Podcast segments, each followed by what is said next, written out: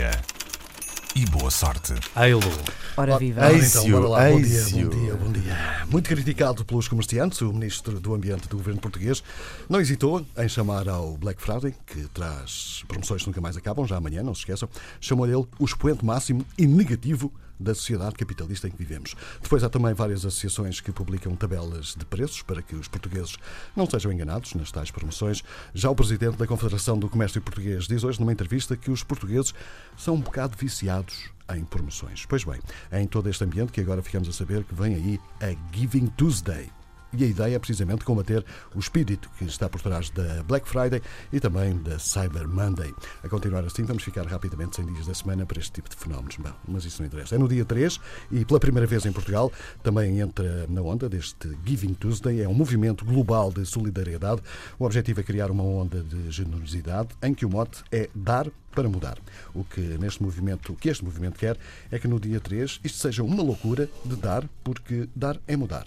E não é só mudar a nossa vida ou a existência de outra pessoa, é mudar o mindset, diz em comunicado enviado à agência Lusa Fernanda Freitas, a madrinha deste movimento. Já a Sofia Mascarenhas, responsável pela chegada deste movimento a Portugal, diz que há sempre uma causa que nos toca. O movimento Giving Tuesday constitui um apelo a agir pela positiva, uma vaga de sensibilização que pretende inspirar Portugal inteiro a apoiar as suas causas de eleição.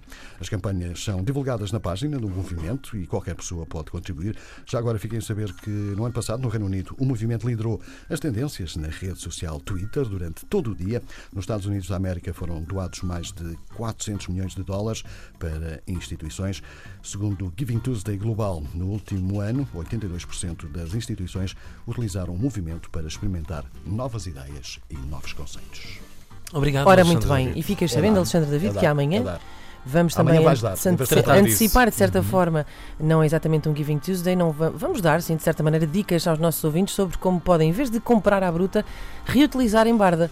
Uh, porque bem. vamos aqui receber uh, convidados para nos falar então sobre essa- esse modo de vida em que se calhar não precisamos de comprar assim tanto e podemos. Ou nada, uh, nós não precisamos nada. ou mesmo nada, exatamente. Na Já é loucura, não comprar nada. Essa camisola a gente percebe que tem 30 anos, mas está impecável. Claro, claro. Tem esse Claro. buraco no meio das costas. E boa sorte.